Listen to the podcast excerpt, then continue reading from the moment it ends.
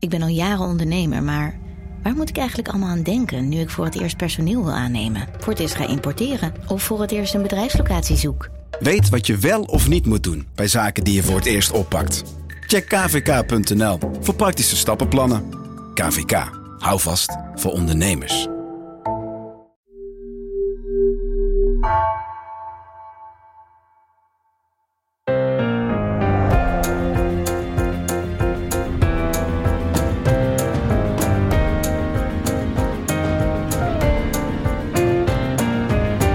Is Haagse Zaken van NRC. Mijn naam is Lemia Aharwai. Afgelopen maandag, dinsdag en woensdag kon in veruit de meeste gemeenten gestemd worden voor de gemeenteraadsverkiezingen. Verkiezingen die werden voorafgegaan door een vrij sobere campagne in de schaduw van de oorlog in Oekraïne. Verkiezingen ook waarbij de focus grotendeels op lokale thema's lag. En vandaag maken we in Haagse Zaken de balans op. Je hoort hoe de verkiezingen hebben uitgepakt voor de verschillende landelijke partijen. Welke trends we kunnen ontwaren, wie zich zorgen moet maken, wie ook opgelucht adem kan halen. En je hoort over de mogelijke oorzaken van die toch wel erg lage opkomst in sommige gemeenten. En dat doe ik met uh, niet twee, maar gewoon uh, de voltallige politieke redactie uh, zo'n beetje vandaag. Peter de Koning, Filip de Weetwijnen en Guus Valk. Hi. Hallo allemaal. Eerst maar eventjes, uh, waar hebben jullie de woensdag, tenminste ik weet het wel, maar het is wel leuk als jullie erover vertellen, de woensdagavond, nacht doorgebracht? Petra. Ik was bij de VVD in Den Haag. Die zaten in Brouwerij De Praal. Ze zouden eigenlijk eerst naar Arnhem gaan. Daar zou de landelijke verkiezingsuitslagenavond zijn. Maar Rutte wilde uh, dichter bij Den Haag zijn. Door de uh, Oekraïne-oorlog, als er dan overleg zou zijn of zo, wilde hij graag in de buurt kunnen zijn. Oh ja. Uh, dus toen is het verplaatst naar uh, de Praal, waar ook de lokale afdeling van de VVD zat. Dus, dus het was ook gewoon met leden en met... Uh... Ja, er waren vrij weinig leden, maar heel veel lokale VVD'ers. Ook veel mensen uit het kabinet. Ehm, ja, ik heb wat nieuwe mensen leren kennen die ik nodig moest leren ja, kennen ja. uit het kabinet. Ja. Filip, jij was bij D66. Waar zaten jullie? Ja, die waren in Amsterdam, in het muziekgebouw aan het IJ. Uh, en het was ook voor hun het eerste partijfeestje eigenlijk sinds twee jaar. Dus het was redelijk druk bezocht, iets van 350, 400 mensen. Voor mij waren ze vrij spaarzaam met consumptiebonnen. Ik kreeg, oh ja? ik kreeg er vrij veel. Als, Bij de VVD uh, als, niet als journalist. Nee, maar ik hoorde iemand klagen van we kregen maar twee bonnen. En hoeveel kreeg jij er? Een stuk of zes, geloof ik. Oh. En de biertjes kostten 3,50 euro. Dus het was best voor de... Maar het was, het was, mensen vonden het heel leuk en gezellig. Totdat de exit polls kwamen, maar daar kom ik zo op. En uh, bij de VVD was een open bar, begrijp ik? Ja, ja, open bar. Ja, ja. ja. Ja, Guus, jij zat op de redactie. Je had de dankbare taak om alle stukken die binnenkwamen uh, tot je te nemen. Ik hoefde alleen maar dat te doen. Ja, normaal, uh, ik vind het heel leuk om naar verkiezingsavonden te gaan. Maar, uh, maar mijn taak nu is gewoon op de redactie zijn en, en zorgen dat alles goed gaat. Ja, ik kan er echt niet veel meer over nee, vertellen. Het is heel saai. Het voordeel van jou is wel dat je de hele verkiezingsavond hebt meegekregen op tv. Hè? Ja, dus je hebt ja alle dat was reacties echt een enorm voordeel. Ja. ja. Hey, um, straks gaan we inzoomen op alle verschillende partijen. Maar eerst eventjes, wat is jullie in algemene zin opgevallen aan die verkiezingen? Dan begin ik even bij jou, Petra. Nou je ziet een enorme versplintering in de gemeenteraden. Hè? Dus wat je ook in de Tweede Kamer al, steeds veel meer ziet, zie je nu ook um, in de gemeenteraad. Ik ben heel benieuwd hoe dat gaat uitpakken. Weet je, wat dat voor het bestuur van gemeentes gaat betekenen. Uh, hoe de collegevorming gaat, uh, zal gaan. Weet je, ze zullen waarschijnlijk ook veel meer partijen nodig hebben. En uh, nou ja, ik ben heel benieuwd wat dat betekent voor ons allemaal. Ja, je ziet ook dat partijen die er in um, 2021 bij kwamen in de Kamer, hè, Volt bij één, dat die nu ook in de raad vertegenwoordigd zijn. Dat vond ik nog wel opmerkelijk. Ja, precies. Ja, Volt heeft iets van 19 zetels. Ja, ze zitten ja, om en bij. verschillende ja. ja. Filip, wat viel jou op? Uh, nou, mij viel op dat uh, meestal hoor je bij gemeenteraadsverkiezingen en provinciale verkiezingen dat het dan een uh, enquête is van kabinetsbeleid. Dat was nu eigenlijk volgens mij minder, want ik heb in een paar gemeentes wel de campagnes gevolgd. Het ging echt over lokale thema's, over echte gemeentedingen, over woningbouwlocaties, over lokale belastingen, over vergroening. Terwijl er natuurlijk in Den Haag of in, in het land en in de wereld zo'n heel groot zwaar thema over alles heen drukte, namelijk de, de oorlog in Oekraïne. Het kwam wel een beetje terug natuurlijk in de campagnetijd, maar het was um, qua onderwerpen in de debatten die ik heb gezien in sommige plekken, speelde dat eigenlijk geen rol. Nee, Guus? Nou ja, de, de oorlog in Oekraïne werd steeds, uh, hè, dat was natuurlijk het thema en, en daar, daar ging het ook over als de landelijke kopstukken op televisie waren.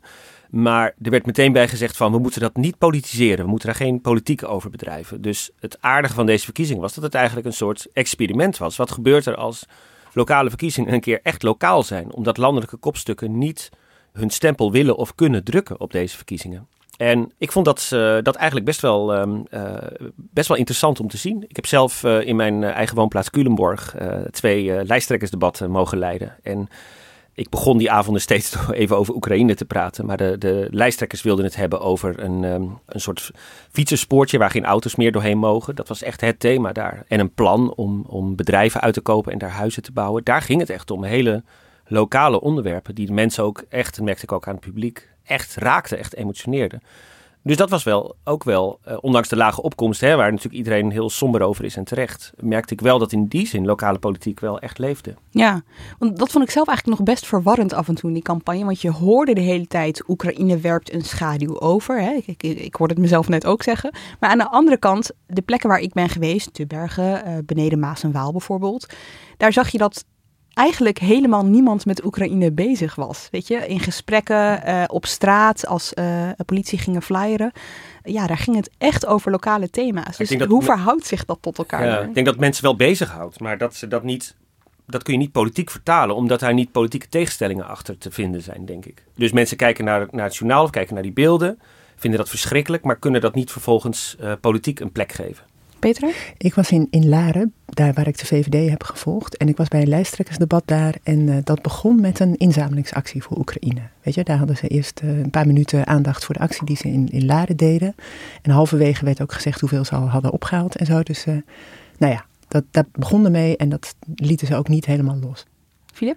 ik volgde D66 in Utrecht de afgelopen twee maanden in de campagne. En er waren eigenlijk twee thema's die wel uh, met Oekraïne verband hielden en die wel uh, de lokale politici uh, op straat te horen kregen. En dat ging over het gascontract met Gazprom. De gemeente Utrecht doet kennelijk oh, zaken ja. met, koopt gas in bij Gazprom. En vluchtelingen. het was verder geen onderwerp van, van, van conflict. Iedereen is het erover eens in Utrecht vluchtelingen ruim, ruimhartig opvangen. En we moeten van Gazprom af. Dus het was geen thema in de verkiezingen, maar die vragen werden wel gesteld. Hey Gus, jij raakte net al eventjes aan die lage opkomst. Hè? Dat was toch wel opvallend uh, dit jaar. Gemiddeld zo'n 5 procentpunten lager dan vier jaar geleden. In sommige steden echt uitschieters. Uh, bijvoorbeeld 10 procentpunt daling in Lelystad. Bijna 8 procent in Rotterdam. Daar ging nog maar 39 procent van de stemgerechtigden uh, ook echt stemmen je zag ook meteen dat sommige commentatoren en politici die ook verloren, uh, dat die meteen zeiden van die lage opkomst, ja, dat komt door het vertrouwen in de politiek. Dat is er niet meer. Zoals bijvoorbeeld SP-leider Lilian Marijnissen. Ik maak me vooral heel veel zorgen over de opkomst. Het lijkt er nu op dat half Nederland niet heeft gestemd. Ik ben de laatste tijd zelf veel de buurt in geweest. En ik heb wel gezien, ja, er zijn buurten, vergeten buurten in Nederland... waar mensen echt totaal geen vertrouwen meer hebben in de politiek. En ik zie daar ook echt een opdracht voor ons. Is toch wel even belangrijk om hierbij stil te staan, Guus. Want je hoort Marijnissen dus meteen beginnen over vertrouwen. Maar is dat ook zo? Ik denk dat dat voor een deel zeker een verklaring is. Uh, uit onderzoeken en, en onder meer ook rapporten van het Sociaal en Cultureel Planbureau en ook analyses die, die politicologen maken, blijkt dat een groot deel van het electoraat, dus uh, mensen die mogen stemmen, eigenlijk politiek uh, helemaal zijn afgehaakt. En dat betekent dat ze niet meer stemmen, dat ze geen vertrouwen meer hebben in instituties, ook niet in, in, in de media of in de rechterlijke macht of in, in andere dingen.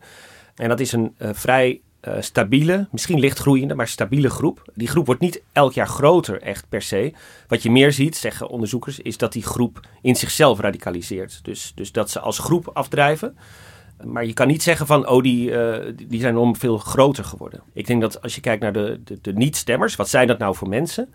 Kun je dan niet echt duidelijk een bepaalde um, ja, reden of, of een bepaalde ja, denken achter. Uh, er is niet een soort homogene groep die hetzelfde doet. Nee, ik heb van, um, uh, van Ipsos, uh, onderzoeksbureau, dat, dat ook de exit polls deed, wat data gekregen over wat. die hebben namelijk aan de stembus gevraagd, hè, wat, wat, wat stemmen mensen, maar die hebben ook onderzoek gedaan naar niet-stemmers.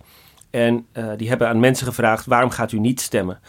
En uh, wat je dan ziet is dat er niet echt één duidelijke reden is waarom mensen niet gaan stemmen. Het is meer eigenlijk een, ja, een, een salade van, uh, van redenen. Wat zijn de ingrediënten? De belangrijkste, uh, de belangrijkste reden waarom mensen niet gaan stemmen is gewoon dat ze niet weten op welke partij ze moeten stemmen. 32% zegt dat. En 28% noemt vertrouwen in de politiek als belangrijkste reden om niet te gaan stemmen. Dus dat is zeker een belangrijke groep, maar dat is zeker niet de enige groep. Wat wel interessant is, ik moest meteen denken aan dat nationaal kiezersonderzoek dat gehouden werd na de Tweede Kamerverkiezingen.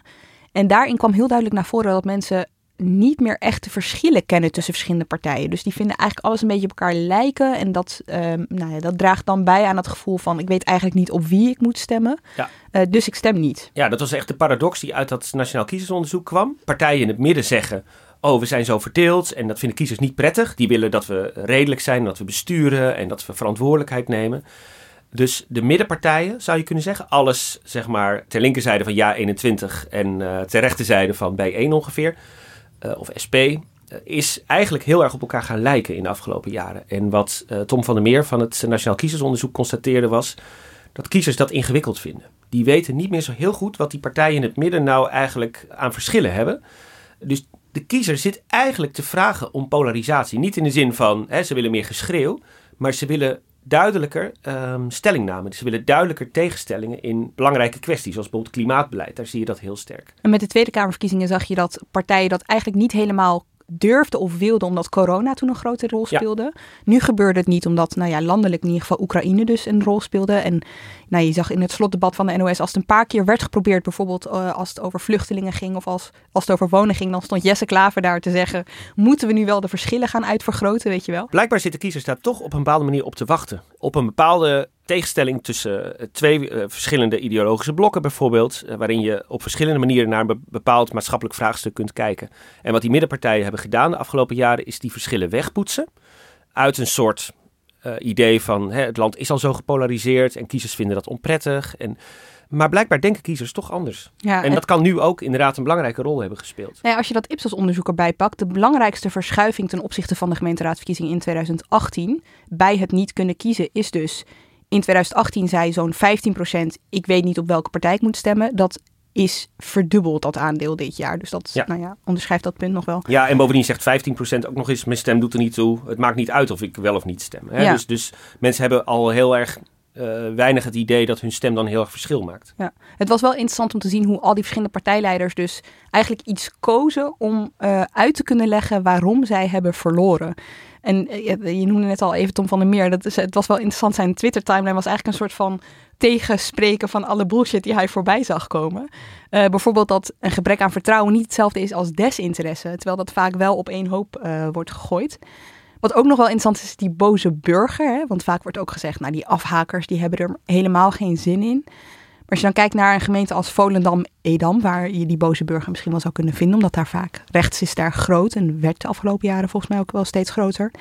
Daar is de opkomst juist ontzettend hoog. Ruim 64 procent. Dus nou ja, als je, dus meer voor, als je luistert en je denkt ik zie dit voorbij komen, dan overal vallen die nuances dus wel te plaatsen. Kijk, het idee is dat uh, vooral partijen als de SP en uh, Forum voor Democratie en PVV last hebben van een lage opkomst. Hè? Dat, daar, dat die stemmen thuis blijven zitten uit desinteresse of, of, wat, of wat dan ook. Hè? Uh, maar ook de VVD en D66 hebben er last van. daar blijkt dat ongeveer een derde niet gaat stemmen bij lokale verkiezingen. Van de VVD-achterban en van de D66-achterban. Bij de VVD is het ietsje beter dan bij D66. Dus D66 heeft er nog zelfs wat meer last van. En de VVD heeft daar deze, had daar deze keer bij deze verkiezingen helemaal uh, zijn campagnestrategie op uh, aangepast. Dus die hebben een hele canvas-strategie bedacht. Iedereen moest langs de deuren, alle afdelingen. Ze hebben ontzettend veel gesprekjes gedaan, met, maar dan vooral in hun eigen wijken. Dus waar VVD-kiezers wonen en waar gezinnen wonen die het heel erg druk hebben, die dan geen tijd hebben om te stemmen. Want dat is dan voor hun achterban de reden waarom mensen thuis blijven. Weet je, die zeggen van ja, ik heb vorig jaar toch nog gestemd. Of uh, nee, ik moet de kinderen van de, van de voetbal halen op woensdag en uh, eten koken. vaak twee verdienen. Het is een heel ander leven waarin dat dan niet past. Dan denken ze ja, en die, en, die hebben ook heel vaak geen tijd om de lokale politiek te volgen, dus die hebben geen idee. Nou, daar was de strategie op, uh, op aangepast. Ze hebben echt heel erg hun best gedaan om die kiezers naar de, naar de stembus te halen. Maar en ja. heeft dat iets opgeleverd in jullie bolwerk, in jouw bolwerk, Laren? Ja, nee, in Laren is de opkomst niet uh, omhoog gegaan. Uh, maar de VVD in Laren heeft het wel uh, echt wel goed gedaan. Die zijn van drie naar vier zetels gegaan. En de raad bestaat uit 15 zetels. Het is echt een heel klein dorp, hè, iets van 11.000 inwoners. Uh, dus zij zijn nu samen met Larens Behoud de grootste partij. Die hebben wel meer kiezers getrokken, maar ze hebben allebei vier zetels. Dus voor de VVD was het echt een uh, gigantisch... Daar, in Laren, was het een gigantisch succes, ja. ja, ja. Ik voel me nog één ding af. Ik, ik zat te denken dat ook dit jaar misschien de corona, uh, de, de nieuwe besmettingsgolf een rol heeft gespeeld. Ik ken veel mensen die niet konden stemmen omdat ze besmet waren en thuis moesten blijven. En waren dan vergeten om iemand te machtigen. Ik weet niet wat de grote getallen zijn, maar ik kan me voorstellen dat, dat mensen heeft thuisgehouden. Of de angst om besmet te raken op een stembureau. Ja, volgens mij is 8%, 8% van de... ja. Nou ja, dus ook, als het dan 5% punt is gedaald, dan kan dat dan wel een factor zijn. Ja, voor de volledigheid 8% was bang voor corona hè, en is daarom niet gaan stemmen van de niet-stemmers. Ja, en verder stel ik vast, alle partijleiders in de afgelopen weken hebben eh, vooral gezegd, ga stemmen, echt zo'n stemadvies. Ook als antwoord op de, de oorlog in Europa. Uh, dat heeft dus ook niet echt geholpen, die, uh, die oproep. Nee. Nou, laten we even wat dieper ingaan op al die verschillende partijen. En, en laten we het landelijke partijen heb ik dan over. En dan vooral over um, wat die uitslag zegt, voor zover dat kan, uh, over hoe zij er nu voor staan. En dan laten we even beginnen met uh, de VVD. Het landelijk beeld voor de VVD is gemeenten waar we plusjes hebben. Heel veel gemeenten waar we ongeveer gelijk blijven. Gemeenten ook waar we ietsjes dalen. Het is niet precies te zeggen hoe dat over de rest van de avond uitpakt. Maar één ding weet ik wel. Het ziet er naar uit dat de VVD vanavond de grootste landelijke partij wordt bij deze gemeenteraadsverkiezingen. Ja, ze hebben natuurlijk wel verloren uh, ten opzichte van uh, vier jaar geleden. Toen hadden ze iets van 13% en nu 11 en nog wat. Uh, ja, dat is echt wel heel weinig hoor. Guus en ik weten nog heel goed hoe het was in 2006. Toen is Josias van Aartsen afgetreden omdat hij de 14% niet haalde bij de gemeenteraadsverkiezingen. Nou ja, ze zijn, er zijn wel eens verkiezingen geweest waarbij ze daar iets boven zaten, maar nou, heel vaak niet hoor. Dus ik, ik had het daar nog even over met Rutte op de verkiezingsavond. En die zei, uh, ja, uh, je, we zijn al 40 jaar ongeveer even groot. maar de anderen zijn veel kleiner geworden. Die zijn in de lift langs ons heen naar beneden gegaan. En dan word je vanzelf de grootste, kleinste partij van Nederland. Ja, want ze zijn procentueel de grootste, maar qua zetels de tweede. Ja, het CDA heeft meer zetels. Of de derde eigenlijk, want, landelijke, want lo alleen lokale partijen ja, staan helemaal op uh, nummer één. Zeker. Oké, okay, en jij was dus bij die verkiezingsavond. Rutte, die heeft hier, een, uh, we hoorden het net, een uh, soort optimistische vertaling van die, van die uitslag. Hoe was de sfeer daar?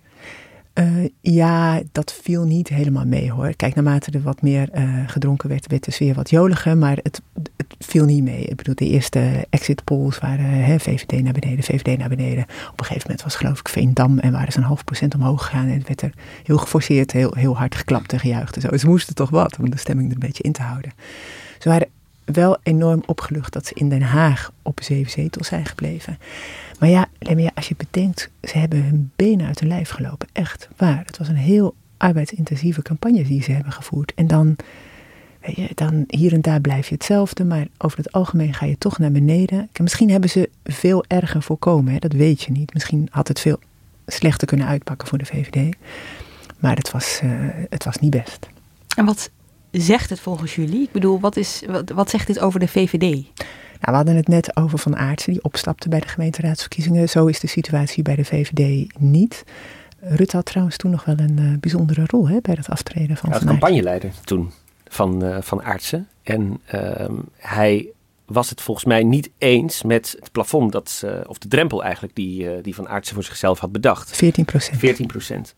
Ik weet nog dat ik hem sprak vlak voor de verkiezingen en dat hij dat dus vertelde over die, over die drempel. Hij vond dat te laag?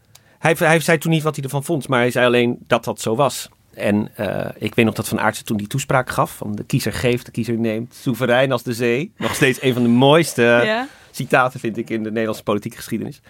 Uh, maar toen was Van Aartsen dus weg, terwijl die 14 procent uh, eigenlijk helemaal niet zo slecht resultaat was. Ja, de VVD deed het toen hartstikke goed. Ja. Dat was de tijd dat CDA en PvdA de, de megapartijen waren die alle kiezers naar, naar zich toe trokken. Dus het was een hartstikke goed resultaat. En ze haalden 13,8 ze haalden het net niet. Echt, het was op een haar na.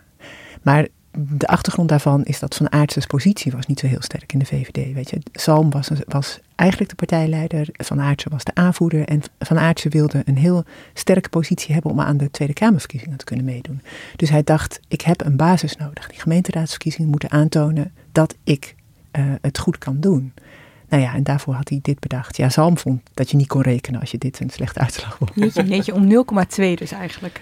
Ja, en is dat, uh, nou goed, een vergelijkbare situatie, daar is nu geen sprake van volgens mij, toch? Ik bedoel, dit, dit heeft niet ervoor gezorgd dat Rutte dacht, weet je wat jongens, ik stop ermee. Nee hoor, en, en niemand stond ook, staat klaar nee. om het van hem hoofd te nemen, maar niemand uh, in de VVD uh, vindt dat hij weg moet of nee. wat. Nee hoor, daar is geen sprake van. Nee. nee. En hij zelf ook niet.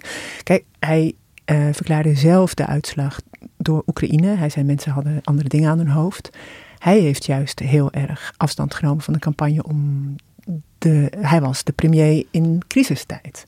Maar dat heeft bij deze verkiezingen de VVD duidelijk heel weinig opgeleverd, tot niks. Ja, dat is dat rally around the flag. Uh, hè? Dus dat iedereen zich richting de leider gaat uh, richten op het moment dat er een crisissituatie is. Ik heb het daar met Simon Otjes over gehad, uh, vlak voor de verkiezingen. Hij is politicoloog in Leiden. En hij verwachtte niet dat het dit keer een rol zou spelen zoals dat bij de coronacrisis misschien wel deed. Zoals dat in 2017 deed, hè, toen die crisis was met die Turkse minister die naar Nederland wilde komen, die niet naar binnen mocht.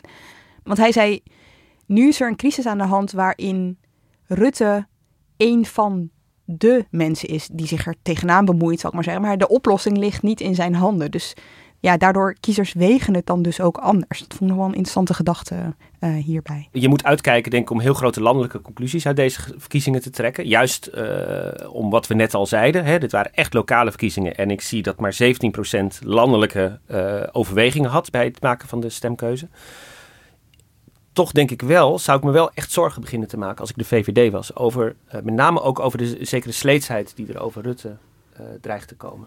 En niet alleen over Rutte, ook over de VVD zelf natuurlijk als machtspartij. Ze beseffen heel goed dat het niet vanzelfsprekend is om zo lang de grootste partij van Nederland te zijn. En dat je vanzelf ook gaat proberen om dat te blijven. Dat willen ze natuurlijk ook heel graag. En dat je dan je aan de macht vast pakt. Terwijl je moet proberen om je ideeën te veranderen. Dus daar zijn ze, daar zijn ze wel mee bezig. Maar ja, de vraag is uh, of kiezers het. Ik denken aan het UvA-onderzoek van vorig jaar van Matthijs Roduin. Die uh, aantoonde dat de VVD eigenlijk volkomen overgeleverd is aan Rutte. Dus op het moment dat Rutte uh, wegvalt of zijn populariteit stort in of iets dergelijks. Dan heeft de VVD die um, niet meer die, die vanzelfsprekende basis die ze nu als laatste grote middenpartij nog hebben. Want zij zijn eigenlijk de enige overgebleven partij die altijd kan rekenen op, op een behoorlijk aantal zetels. Als die vanzelfsprekendheid wegvalt, zullen ze dus iedere zetel moeten gaan veroveren. En dan gaan ze het heel moeilijk krijgen. Ik hoorde jou zeggen, Petra, dat uh, de VVD zelf ook bezig is met wat doen we na Rutte. En ze zijn zich aan het voorbereiden. Aan wie moeten we dan denken? Wie moet Rutte dan opvolgen? Ja, dat is niet duidelijk. Uh, we zien natuurlijk allemaal steeds meer Sophie Hermans die uh, naar voren treedt. Uh, Rutte deed een stapje terug in deze campagne omdat hij met Oekraïne bezig was. En Sophie Hermans nam het de hele tijd over. maar het is het lijkt geen uitgemaakte zaak dat zij de opvolger is. Er zijn veel meer mensen die, die mogelijk in aanmerking Ik bedoel, Edith Schippers zou eventueel nog kunnen terugkomen. Um, je hebt uh, die, die Vincent Karamans in Rotterdam, die geldt als een, uh, als een talent. Je hebt nog Janine Hennis, die in Irak zit. Ik bedoel... en, en speelt dit zeg maar bij ons, de, de journalisten zal ik maar zeggen, of merk je ook bij VVD'ers dat ze langzaam anders beginnen te praten over Rutte bijvoorbeeld? Of dat ze al een beetje afscheid in hun woorden aan het nemen zijn van hem? Ja, dat, je merkt wel dat VVD'ers denken dat dit zijn laatste uh, periode zal zijn. Ja. ja. Nog even heel kort over Laren, hè, want je vertelde net, ze hebben er dus één zetel uh, bij gekregen. Dat deden ze, dat vind ik wel interessant, met die canvas-strategie. Dus echt de deur na deur uh, in bepaalde wijken langs. Is dit wat de VVD nu vaker gaat doen? Vinden ze het succesvol? Nou, ze gaan het natuurlijk helemaal analyseren. Hè. Ze gaan kijken in welke gemeentes er heel veel gesprekken zijn geweest aan de deur. En of daar wat dat betekend heeft voor een uitslag. Hoe het anders had kunnen zijn. Dus ze gaan dat heel nauwkeurig echt op gemeenteniveau analyseren. En dan uh, daar conclusies uh, aan verbinden. Van de VVD naar het CDA. Ik had natuurlijk dolgraag al onze zetels uh, willen behouden. Dat zit er vermoedelijk niet in. En tegelijkertijd lijkt de uitslag beter dan verwacht. Ik zou al die duizenden CDA'ers die zich het vuur uit de sloffen hebben gelopen in al die gemeenten waanzinnig willen bedanken voor hun inzet. Samen gaan we door. We zijn een partij van samen van verantwoordelijkheid nemen. Uh, en we gaan landelijk, uh, maar ook lokaal, gaan we door met minder ik en meer wij. De uitslag beter dan verwacht. Volgens mij zegt dat een beetje alles, deze eerste reactie van uh, Hoekstra. Want bij het CDA hadden ze die peilingen vooraf ook gezien. Soms waren ze gehalveerd in die peilingen. En dit was geen halvering en daarmee was het winst. Dus dat was een beetje de mindset die je woensdag merkte bij het CDA. Ze zijn wel 240 zetels kwijt. En dat is voor een partij, een bestuurderspartij, die altijd ermee schermt. van wij zijn echt geworteld in de provincies, in die dorpen, in die gemeenten, in die buitengebieden. Is dat gewoon geen goed nieuws? Je had vier jaar geleden die kaart, hè, uh, uh, waarin je een soort groene strook zag van allemaal gemeenten waar uh, het CDA het grootst was. Dat is niet meer zo. En dat is best interessant als je daarin duikt. Vier jaar geleden waren ze op veel plekken net de grootste. Dus hadden ze net die nummer één positie. En dat zijn ze op heel veel plekken nu kwijt. Jij was zelf in een superbolwerk te bergen, toch? Waar ze jaren achter elkaar de absolute meerderheid hebben, inderdaad. Ja, waar ze dus drie verkiezingen na elkaar eigenlijk alleen maar groeiden. Dus van acht naar tien naar twaalf zetels de afgelopen twee raadsperioden inderdaad. Dus de absolute meerderheid. Maar daar hebben ze dit jaar het meest van alle, alle gemeenten uh, verloren, het CDA. Ze zijn gehalveerd, van 12 naar 6 zetels. Ik heb nog eventjes gebeld met de lijsttrekker daar, Christel Luttekhuis. Van hoe komt dat? Waarom, waar, waarom denk je dat jullie het kwijt zijn? Nou ja, ze noemt drie redenen. Het eerste is Pieter Omtzigt. Uh, zijn is ook Pieter Omtzigt. Het tweede is ook Pieter Omtzigt. Ja, ik moet heel eerlijk zeggen, ik heb dat een beetje onderschat. Ik wist wel hoe belangrijk hij was voor veel CDA'ers. Maar hij wordt daar echt op handen gedragen. Zijn vertrek, daar hebben mensen echt van bij moeten komen. En mm. daar zijn ze eigenlijk nog steeds van aan het bijkomen. Dus ja, hij werd inderdaad als eerste genoemd. Het gedoe landelijk, weet je wel, dat dat, dat twee jaar lang heeft geduurd. Ook de positie van boeren bij het CDA. En uh, nou ja, boeren zijn een beetje aan het nadenken, is het nog wel de boerenpartij? Moeten we daar nog wel zijn? En het derde is ook een lokale kwestie. En uh, dat is de bouw van een gemeentehuis. Daar heb je het. Uh, waar het CDA een rol in heeft gespeeld. Zij willen een nieuw gemeentehuis. En die combinatie van elkaar, daar wijt zij het aan. Ze waren zich echt nog een beetje aan het beraden van wat gaan we nu doen? Willen we meebesturen of moeten we iets anders gaan doen, namelijk in de oppositie, wat echt heel interessant is voor zo'n bolwerk, omdat zij daar een vanzelfsprekendheid zijn en waren. Maar wat ook erg interessant is, is ik ben even gaan tellen naar de gemeenten waar BBB een bondgenootschap had met een lokale partij, de Boerburgerbeweging. En waar het CDA verloor. Dus uh, eh, BBB deed mee met zo'n bondgenootschap in 20 gemeenten. In 11 daarvan verloor het CDA en won zo'n uh, eh, BBB-bondgenoot. Nou, en dat is een teken aan de wand voor het komende jaar, want dan zijn de provinciale statenverkiezingen en daar gaat BBB dus in alle provincies echt als partij meedoen. En als ze bij het CDA een bedreiging zien, dan is dat het.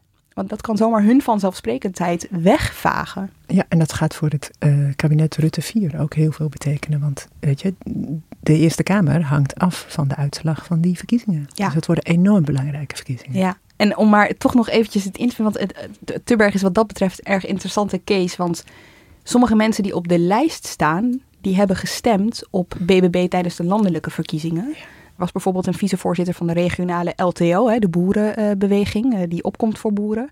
Die vertelde dat, dat hij had gestemd op BBB. En die zei ook van die provinciale statenverkiezingen, het zal wel, eh, maar veel mensen zijn zich ervan bewust hier, die boeren, dat ze eigenlijk aan het stemmen zijn voor de Eerste Kamer. En dat gaat meespelen in die afweging, weet je wel. Van als je het beleid wil wegstemmen van deze coalitie, dan kan je dan maar beter op een partij stemmen die voor jouw belangen opkomt. Dus ja. Ehm, lastig hoor. Ik denk dat bij het CDA die neerwaartse spiraal extra uh, heftig is. Omdat ten eerste is het ook een heel oud electoraat. Dat helpt niet mee. Hè? Er gaan gewoon, uh, grof gezegd, gewoon elk jaar meer CDA's dood dan erbij komen. Maar het andere is ook, denk ik, dat het CDA lange tijd die machtsbasis had en daardoor aantrekkelijk was voor kiezers. Hè? Dat is de partij in het midden die altijd coalities met links en met rechts kon sluiten. Een soort verbindende factor was in Den Haag. Dat is eigenlijk een unique selling point. En dat zijn ze kwijt, waardoor ze dus iedere kiezer moeten gaan overtuigen om op het CDA te stemmen.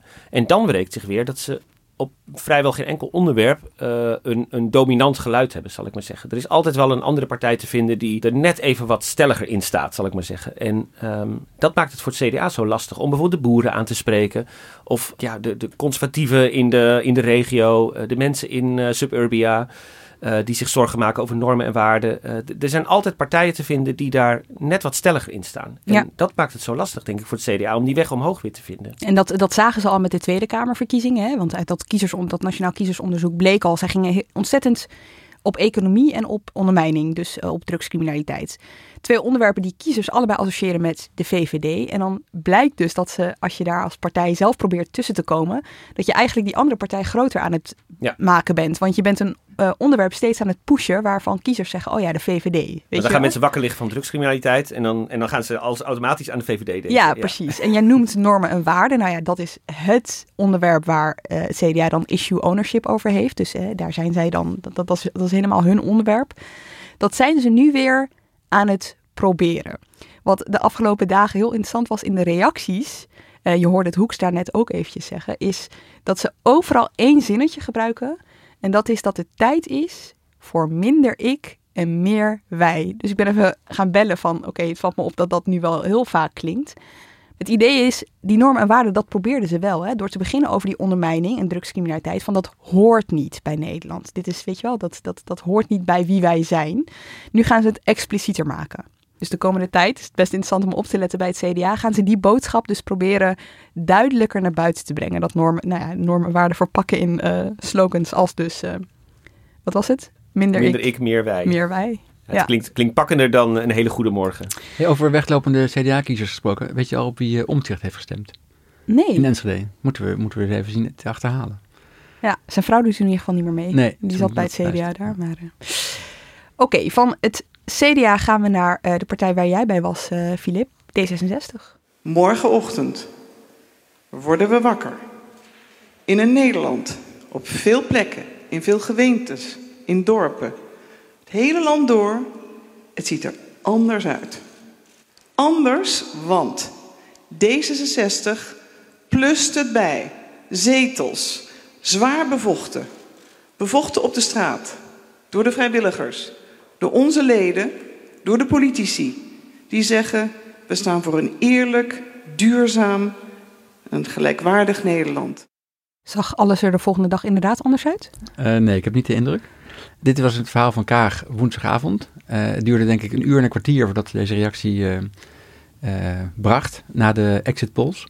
En ik had het idee dat in de loop van de avond, waar ik, waarvan ik net vertelde dat het best vrolijk was, die exit polls gaven een beeld. Er waren zes gemeentes geloof ik die de exit polls, waar exit polls waren. Ja, zes, acht, ja.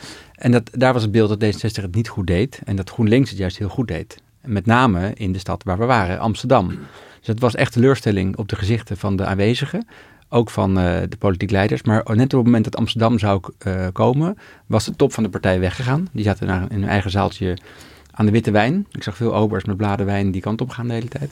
En het duurde echt ruim een uur voordat uh, het clubje van Kaag terugkwam met deze reactie. En toen hebben ze, daar hebben ze gewoon over moeten vergaderen. Intussen was er wel een iets meer ehm, duidelijk van het landelijke beeld. En het klopt, uh, dat is waar. Uh, D66 heeft meer zetels uh, gewonnen op totaal. Dat bleek ook zo te zijn. Dus in die zin was het de volgende dag anders.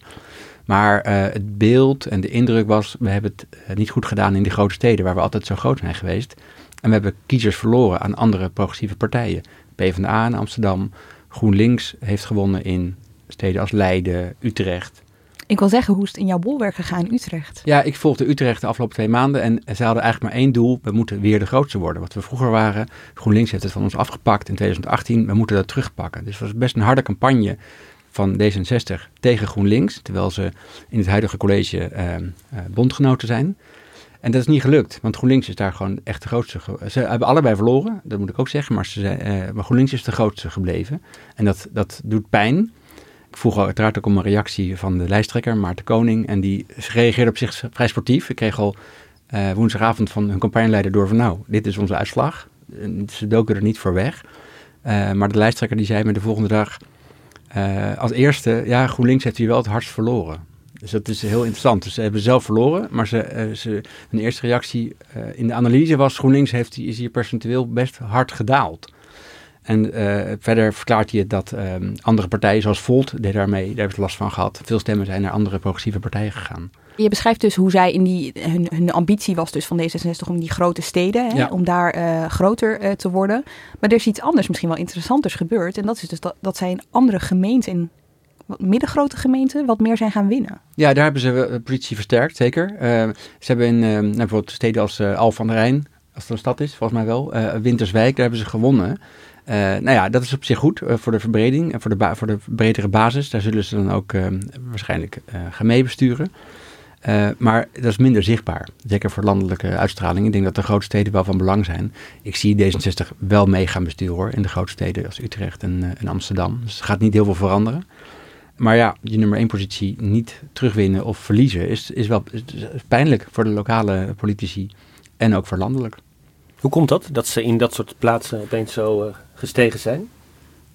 Ik bedoel, Zoals Winterswijk, Al van der Rijn. Um... Nou, ik heb me daar niet helemaal in verdiept, maar ik weet dat bijvoorbeeld in Winterswijk, daar is een, um, Eh, de lokale lijsttrekker daar, dat is Loes ten Dolle. En dat is, uh, die wordt als een groot talent gezien. Heeft een goed campagne gevoerd. En die is daar, door haar persoonlijke bekendheid en inzet, gestegen van uh, 1 naar 3 zetels. En in percentage zelfs verdubbeld. Van 7, ruim 7% naar ruim 14% Dus dat heeft zij gewoon persoonlijk knap gedaan. Ik zat te denken, op hun manier voeren ze ook een soort norm- en waardecampagne. Hè? Uh, landelijk dan tenminste. Omdat Sigrid Kaag heel erg veel, uh, het heel vaak heeft over de polarisatie. En dat de toon van het debat ja. uh, milder moet. Woorden doen ertoe, dat soort dingen. Um, ik kan me voorstellen dat ze daarmee hun aanhang wat minder uit die, uit die studentensteden halen. Maar wat meer uit plekken waar gewoon ja, ik kan maar zeggen, gezinnen wonen. Waar mensen zich zorgen maken over de verruwing bijvoorbeeld van de maatschappelijke normen. Ja, ja, D66, landelijk, maar ook, ook lokaal, die zetten zich enorm af tegen die radicalisering, tegen de, de, de, extremistische partijen als, uh, als Forum. Uh, en uh, een punt dat Kaag ook steeds herhaalde, net als voor D66 is dat historisch gezien dramatisch. meeregeren levert altijd zetelverlies op. Uh, zij zegt, dat is nu niet gebeurd en vorig jaar natuurlijk ook niet, toen ze de Tweede Kamerverkiezingen uh, heel goed hebben gedaan. Maar ze zegt nu, uh, verantwoordelijkheid, onze bestuursverantwoordelijkheid wordt gewaardeerd en, en beloond. Ik hoorde Sjoerd Sjoerdsma, de dag na de verkiezingen is altijd een campagneontbijt hè, van de campagneleiders. En Sjoerd Sjoerdsma, Kamerlid, die was dat voor D66, die is er nu mee gestopt. En die, die, die hoorde ik zeggen, normaal gezien is voor D66 geld, regeren is halveren. Ja. Maar nu is het, regeren is floreren. Een nieuwe term. Ik heb die, die, die uh, oude tegelwijsheid opgezocht. Die is van de jaren zeventig uh, van, uh, van Jan Terlouw.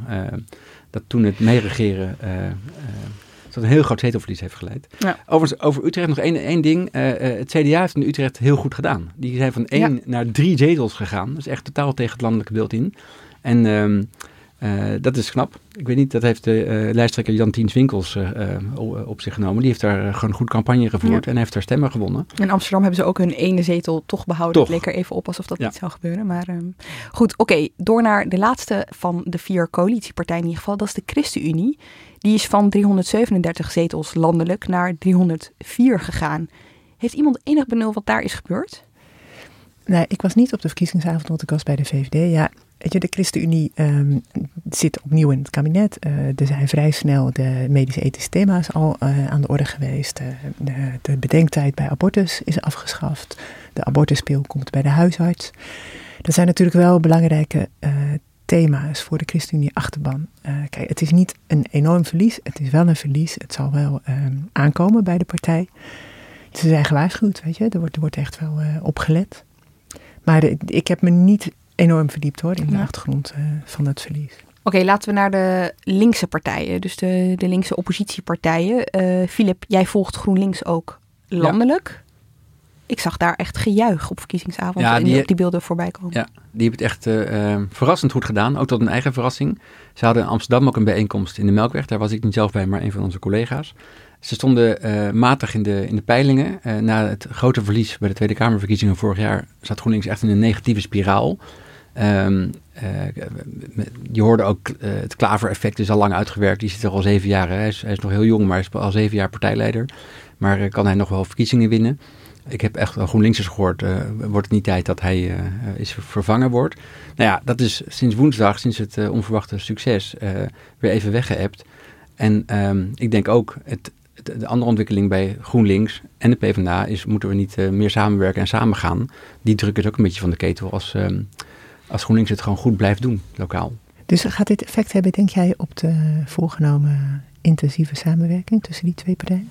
Nou, in, de, in de fracties in Den Haag uh, is die samenwerking gewoon begonnen. Dat hebben ze, uh, hebben Lilian Ploemen van PvdA Klaver heel vaak herhaald en benadrukt. Dat gaat gewoon door. Er is ook wel enige druk op de partij van we moeten dat verder uitrollen, die samenwerking. Ook lokaal en provinciaal.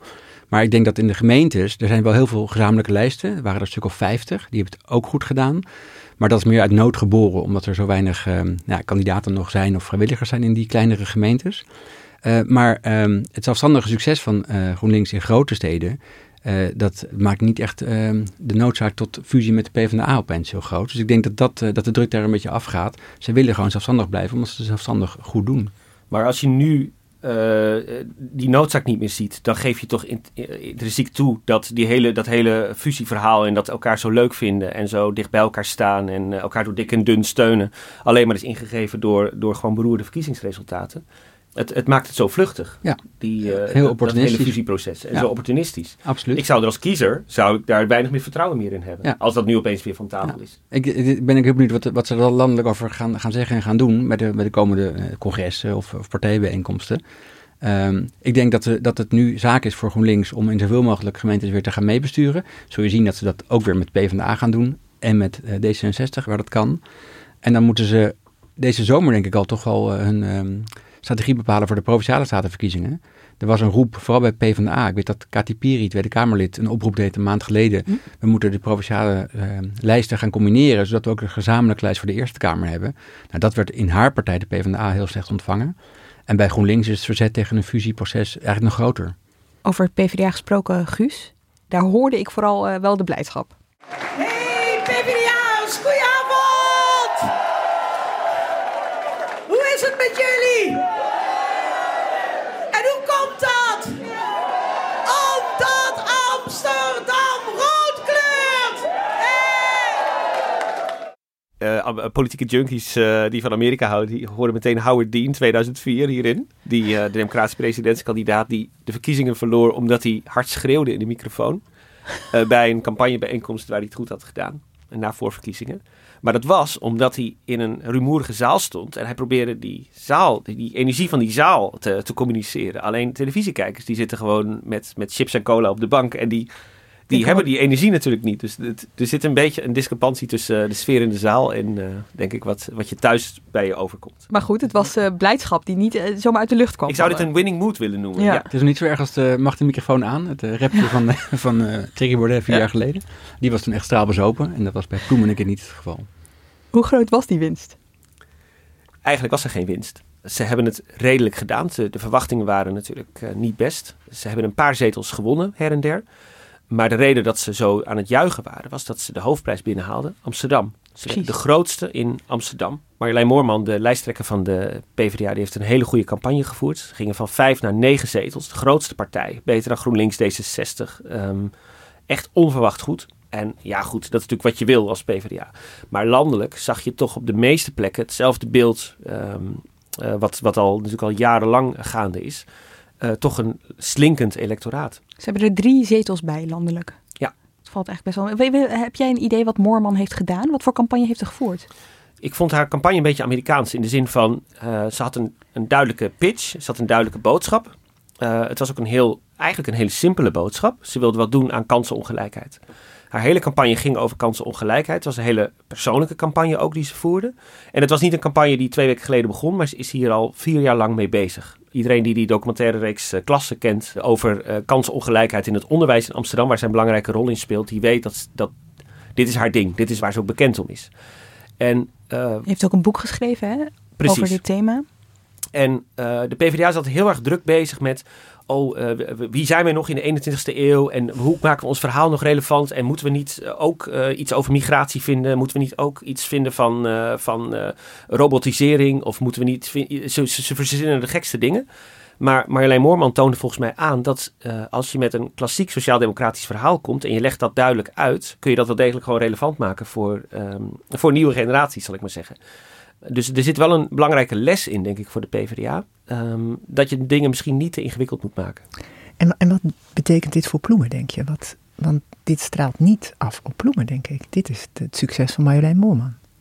Absoluut, dat is ook zo. Daar heb je helemaal gelijk in. Dit is Marjolein Moormans succes en niemand anders succes. Maar Ploemen is natuurlijk van zichzelf niet een hele eh, zichtbare leider. PvdA is ook wel eens een soort permanente tussenpaus, weet je wel? Zo, dat gevoel heb je een beetje bij Lilianne Ploemen.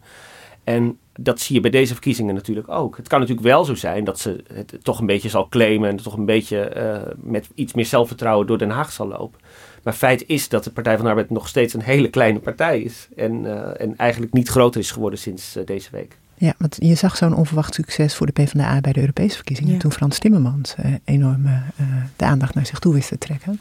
Nou ja, nu weer Ja. in Amsterdam. Maar, Ja, Ja. maar dat waren dus PvdA'ers elders die het goed deden. En niet eh, de PvdA landelijk. Maar de PvdA landelijk zit natuurlijk al heel erg lang, vind ik, met, een, met het probleem dat ze, dat ze hun verhaal niet, niet duidelijk kunnen krijgen. Zij, zij slagen er niet in om in één minuut uit te leggen waarin, waarom zij onmisbaar zijn. En dat kon Frans Timmermans in, tijdens de Europese verkiezingen heel goed. En dat deed Marjolein Moorman goed in Amsterdam. En eigenlijk op precies dezelfde manier. Ze verenigden hun, uh, hun uh, persoonlijke biografie met, uh, met een hele, eigenlijk een hele simpele boodschap. Nog één belangrijke side note trouwens bij PvdA en GroenLinks en hoe zij scoorden. ik zag bij Short, ik weet eigenlijk nooit echt hoe ik zijn achternaam moet uitspreken, Moeisi van het Nederlands Dagblad. Hij is daar datajournalist. Uh, hij twitterde dat het een vertekend beeld is, die uitslag van de Partij van de Arbeid en uh, GroenLinks, omdat zij die lokale samenwerkingen... De, lijst, de lijstverbindingen, de samenwerking. Ja, ja, die worden door het ANP, daar kijken wij met z'n allen naar, geteld als lokale partijen. Nieuwe partijen, ja. Dus iemand noemde een voorbeeld op Twitter van Middelburg. Daar verloren GroenLinks en de PvdA allebei drie zetels, maar won die lokale partij, PvdA GroenLinks, de lijstverbinding, acht zetels. Weet je wel, dus daar kan nog wel wat bij getrokken worden de komende tijd. Oké. Okay. Helemaal eens, ja. Door naar uh, Petra, de SP op links. Dat is wel een partij waar het een en ander is gebeurd.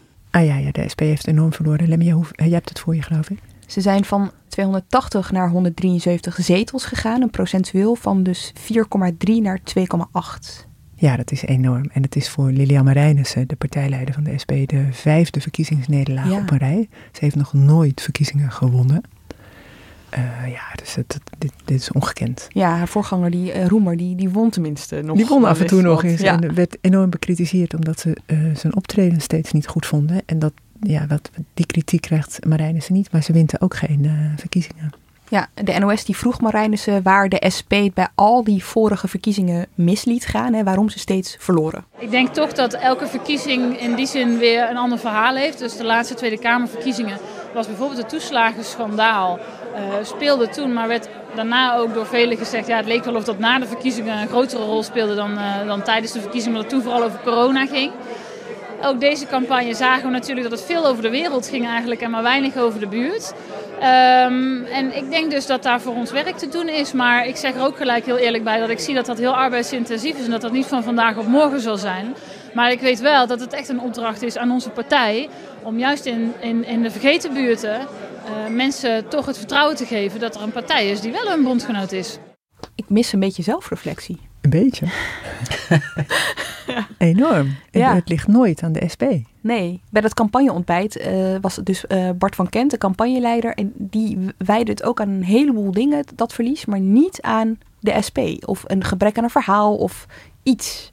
Nee, nee, ik heb, weet je, Pim van der Doel volgt nu de SP. Ik heb, het, ik heb dat ook lang gedaan en het is een, je ziet het eigenlijk voortdurend. Het ligt altijd aan andere dingen en nooit aan henzelf. Ze zeggen wel, oké, we moeten meer de deuren langs, we moeten meer acties voeren. We moeten duidelijker maken dat we er zijn voor die mensen.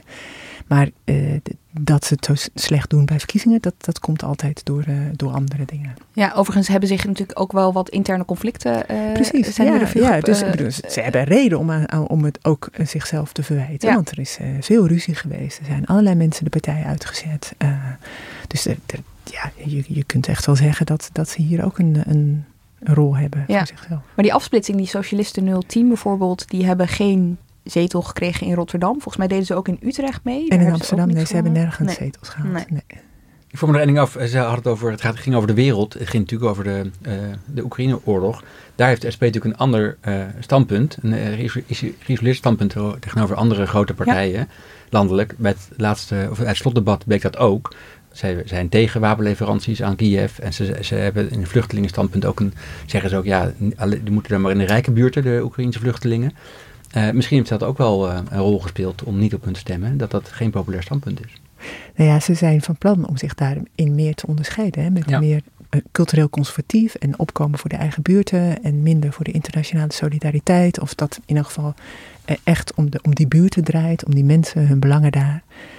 Ja, ik vraag me af of de, we gaan het zien of dat, of Ja. dat dan het verhaal is waarmee ze kiezers gaan trekken. Tot In ieder geval eh, staat het leiderschap van Marijnissen, dat vind ik toch altijd wel heel erg interessant, bij de SP niet, laat, laat ik het zo zeggen, in het openbaar, niet in, eh, in discussie onder de... Onder, eh, discussie. t- t- dank.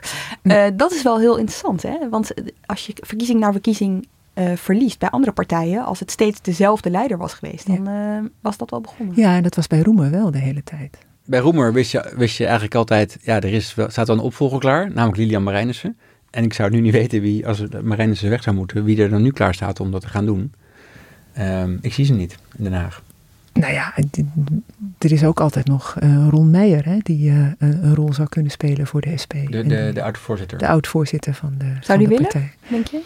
Eh, geen idee, maar ik, ik kan me voorstellen dat hij het nog wel volgt en eh, eh, ook wel aanhangers heeft. Laten we naar eh, radicaal rechts kijken. Want ehm, in de peilingen zag het er best goed uit. Voor eh, bijvoorbeeld eh, de PVV, voorjaar 21 zeker, die in Amsterdam meedeed. Maar Guus, in de werkelijkheid bleek dat toch wat anders te liggen. Nee, het, het viel eigenlijk eh, voor al die partijen flink tegen. Ja 21 is een eh, interessante, die deed alleen mee in Amsterdam. Eh, en in februari peilden ze daar acht zetels. En ik had, eh, nou ja, je, je, je- hebt soms, hè, dat, als je partijen volgt in Den Haag, krijg je soms wel mee hoe partijen zelf in hun vel zitten, zal ik maar zeggen. Ehm, ja 21 leek ook echt uit te gaan van een, van een grote zege. Nou, dat viel uiteindelijk eh, flink tegen met twee zetels. De, PVV heeft echt gewoon eigenlijk ronduit slecht gedaan. Ehm, heeft gewoon eh, verloren. Hetzelfde geldt een beetje voor Forum voor Democratie. Die hebben eh, weliswaar zetels gewonnen. Hè? Eh 50 eh, zie ik hier op in die- het overzicht. Ja, maar die zijn vooral nieuw in veel gemeenten. Dus dan Precies. is elke zetel is winst. Dat, Ja, ze waren daarvoor hadden ze natuurlijk drie zetels in Amsterdam. Ja. Ehm, maar dat was het dan ook inderdaad. Dus eigenlijk overal waar ze hebben meegedaan, hebben ze dan een zetel gewonnen. Zo zou je het globale beeld ongeveer kunnen, kunnen schetsen. Maar nergens zijn ze echt doorgebroken. En het interessante daaraan is dat ik altijd vond van de, de forumkiezer lijkt heel erg tolerant te zijn voor extreme uitspraken van Baudet. Of het nou over corona gaat, of, of, of over wat hij in Den Haag eh, allemaal zegt, of wat zijn collega's zeggen. Maar misschien zit er dus toch wel een, eh, een eh, tax aan. De laatste weken was Baudet natuurlijk vooral heel erg druk met eh, eh, opvattingen ventileren over de oorlog in Oekraïne. En aan de ene kant kun je zeggen, hij week af van de rest, dus dat maakt hem zichtbaar en, en, en, eh, en uniek. Maar ik denk dat hij eh, met zijn pro-Poetin eh, verhaal misschien ook wel heel veel kiezers heeft afgeschrikt. Het interessante is dat zij in 2019 tijdens de provinciale staatsverkiezingen iedereen wisten te verrassen. Hè? En ik had een beetje het gevoel dat dat nu weer in hun achterhoofden meespeelde. Van eh, we gaan iedereen wel een poepie laten ruiken. Eh, dat is uiteindelijk niet gelukt. Bijvoorbeeld Nee. op Urk niet, waar de lijsttrekker nou ja, meteen besloot het eiland te verlaten. Urk wil zelf niet vooruit. Weet je wat het is? Urk wil zelf gewoon een woningtekort. Urk wil zelf stemmen op, op de meest domme partijen die ik kan voorstellen. Dus ja, weet je, wat er gestemd is, ik kan er met mijn hoofd niet bij. En eh, ja, het laat, het laat wel weer zien. Het laat voor mij maakt het heel veel duidelijk. En het meeste duidelijke bij mij is nu dat ik gewoon niet op Urk thuis hoor. Ik word thuis in Groningen. En ik kom weer lekker terug, Groningen. Ik kom weer terug. En eh, ja, dat, dat is gewoon hoe het zit. Ja, ik zeg eh, eiland, het is op Urk, maar het is inmiddels natuurlijk geen eiland meer. Maar eh, goed, deze teleurstelling, nou ja, dat, dat toonde wel aan dat het landelijk Ja. anders ging ook dan gedacht. Dus dat is het tegendeel van de kiezer heeft altijd gelijk. Ja, ja precies, ja. Nee, en eh, dat klopt. En, en, en, en, en jij had het er net even over dat ze misschien wel ergens op rekenen. Van wij verrassen altijd, dus we verrassen nu ook wel weer. Maar dan reken je het blijkbaar dus toch buiten denken nu van de kiezer. En eh Forum voor Democratie is voortdurend in het nieuws. Eh, wij schrijven er ook veel over. Eh, er wordt ongelooflijk veel aandacht gecreëerd. Dat doen ze zelf ook heel ehm, op, op een slimme manier ook. Baudet heeft net weer een boek uit over de, over de coronapandemie. Weet zichzelf voortdurend in de picture te spelen. Maar blijkbaar heeft het ook een, een, een, op een gegeven moment een, eh, grens. Ja, en er komt ook bij, we hadden over 19 toen ze de grootste partij waren bij de Provinciale Staten. Toen was de partij natuurlijk überhaupt veel groter. Toen had je nog, eh, zeg maar, wat er zijn drie afsplitsingen geweest sindsdien. De groep Otte is eerst afgesplitst. Daarna ging, eh, zeg maar, wat nu ja 21 is eraf, eind eh, 2020. En vorig jaar het, het clubje van Van Haga. Dus die partij is ook inhoudelijk organisatorisch uit elkaar gevallen. Dus dat zul je ook in het electoraat dan terugzien. Laten we het nog even hebben over de lokale partijen, want die zijn echt ongelooflijk gegroeid. Eh, onze collega's van de dataredactie die zijn er nog aan het eh, induiken hè, over wat dat precies zegt. En of dat dan gaat om nieuwe lokale partijen of de groei van al bestaande lokale partijen. Wat we wel weten is, eh, het is gegroeid met 8 procentpunt naar dik 36 procent van de stemmen. Valt daar iets over te zeggen? Valt, valt dat al te verklaren, bijvoorbeeld uit die cijfers van Ipsos? Ten dele, want eh, uit die cijfers van Ipsos blijkt dat eh, lokale overwegingen voor kiezers echt dominant waren deze keer. En lokale partijen, nou ja goed, gaan over lokale kwesties. Ik vind het lastig om er verder hele grote conclusies aan te verbinden, want er wordt heel gauw gepraat over, oh, een lokale partij, dat zal wel een proteststem zijn. Of dat zal wel een, een afkeer zijn van de, van de landelijke politiek. Maar de meeste lokale partijen lopen natuurlijk al jaren mee in hun gemeente. Besturen meestal ook. Het zijn bovendien linkse partijen, rechtse partijen, middenpartijen. Uh, er valt heel slecht, denk ik, echt iets algemeens over te zeggen. Ik ben zelf bezig met een um, uh, podcastserie die in april verschijnt over uh, Pim Fortuyn. En uh, voor die serie probeer ik ook weer in kaart te brengen hoe ook alweer de opkomst van Leefbaar Hilversum en Leefbaar Utrecht zo rond 2000 en, en, een paar jaar daarvoor tot stand kwamen. Dat waren echt partijen die ook campagne voeren met wij rekenen af met, met de huidige politieke elite. En die afrekencultuur zit er nu veel minder in, omdat die partijen meestal al heel lang meedoen. Ja, het is in aflevering 3 van Lokale Zaken, de we maakten in aanloop naar de gemeenteraadsverkiezingen, uh, besteden we aandacht aan die lokale partijen. Toen gingen we ook langs in Druten, waar het CDA met één zetel de enige niet-lokale partij in de raad was. En voor wie nog steeds zich afvraagt hoe is daarmee afgelopen, uh, het is het CDA niet gelukt om die zetel te behouden. En de Drutense raad bestaat dus alleen maar uit lokale partijen weer. Dus dat is toch wel uh, nou ja, een aan de wand zou je kunnen zeggen. Oké, deze verkiezingen zijn geweest. Wat gaat er nu gebeuren? Filip? Nou ja, vanaf uh, donderdag is duidelijk, en uh, de, de, uitslag wordt officieel voor mij maandag bekendgemaakt, de officiële uitslag. De nieuwe fracties in die gemeenteraden moeten aan de slag met het vormen van een college. Zeg maar wat we vorig jaar in Den Haag zagen, formatieproces, dat gaat in alle gemeentes gebeuren. En daar is, um, behalve de, de nieuwe politieke verhoudingen, um, moeten mensen met elkaar kunnen samenwerken, uh, is ook enige haast geboden. Want er is ook een nieuw kabinet met een nieuw regeerakkoord met heel veel uh, nieuwe beleidsvoornemens, uh, nieuwe potjes met geld, die van belang zijn voor gemeentes. Dat ziet op woningbouw, uh, dat ziet op stikstofdossier, op klimaatmaatregelen. en gemeentes die kunnen op die, op die grote potten met geld aanspraak maken als ze snel eigen plannen maken. Dus om die reden, dat, dat is wat ik interessant vind om op te letten, hoe snel gaan die colleges hun beslag krijgen. En hoe snel gaan ze vervolgens hun plannen um, hm. presenteren en indienen in Den Haag? Ze moeten naar, naar Binnenlandse Zaken, ze moeten naar minister Jette van Klimaat om te zeggen, uh, ik zie daar uh, een paar miljard liggen, doe mij ook maar wat, want we hebben een plan voor een groene nieuwbouwwijk bijvoorbeeld. Petra, waar let jij op? Ja, vooral op de VVD, denk ik. En hoe, hoe hun campagnestrategie zal worden voor de uh, provinciale uh, verkiezingen. Ja. Uh, wat, wat er met Rutte gaat gebeuren. Wie we gaan zien bij de VVD. Wie, wie, wie doet stappen naar voren.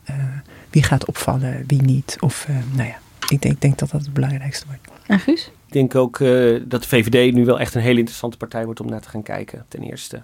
ik ben ook benieuwd hoe partijen met dit resultaat omgaan, ook met die lage opkomst. Wat, hoe zij het interpreteren als, uh, als boodschap van de kiezer. Ik ben ook heel benieuwd of je, je zag daar de laatste jaar al wel uh, sommige mensen onder, onder wie Rutte daar voorzichtig op uh, voorsorteren. Dat, dat zij wel door hadden dat, dat iets meer tegenstelling, iets meer, dat het iets meer vonkte in Den Haag misschien goed was voor het vertrouwen in de politiek. Dus ik ben ook wel benieuwd, gaan ze, gaan ze dit op een bepaalde manier interpreteren? En in de derde plaats denk ik dat de campagne voor de statenverkiezingen eigenlijk nu ja. al gaat beginnen. Want dat worden echt hele belangrijke verkiezingen. Dank jullie wel. Guus Valk, Filip de Witwijnen en Peter de Koning. En jij ook weer bedankt voor het luisteren. Redactie en productie van deze aflevering waren in handen van Ignaas Schoot. Montage door Pieter Bakker. En volgende week is er weer een Haagse Zaken. Tot dan. Technologie lijkt tegenwoordig het antwoord op iedere uitdaging. Bij PwC zien we dit anders. Als we de potentie van technologie willen benutten, kunnen we niet zonder een menselijk perspectief. Human-led, tech-powered noemen we dat. Ga naar pwc.nl.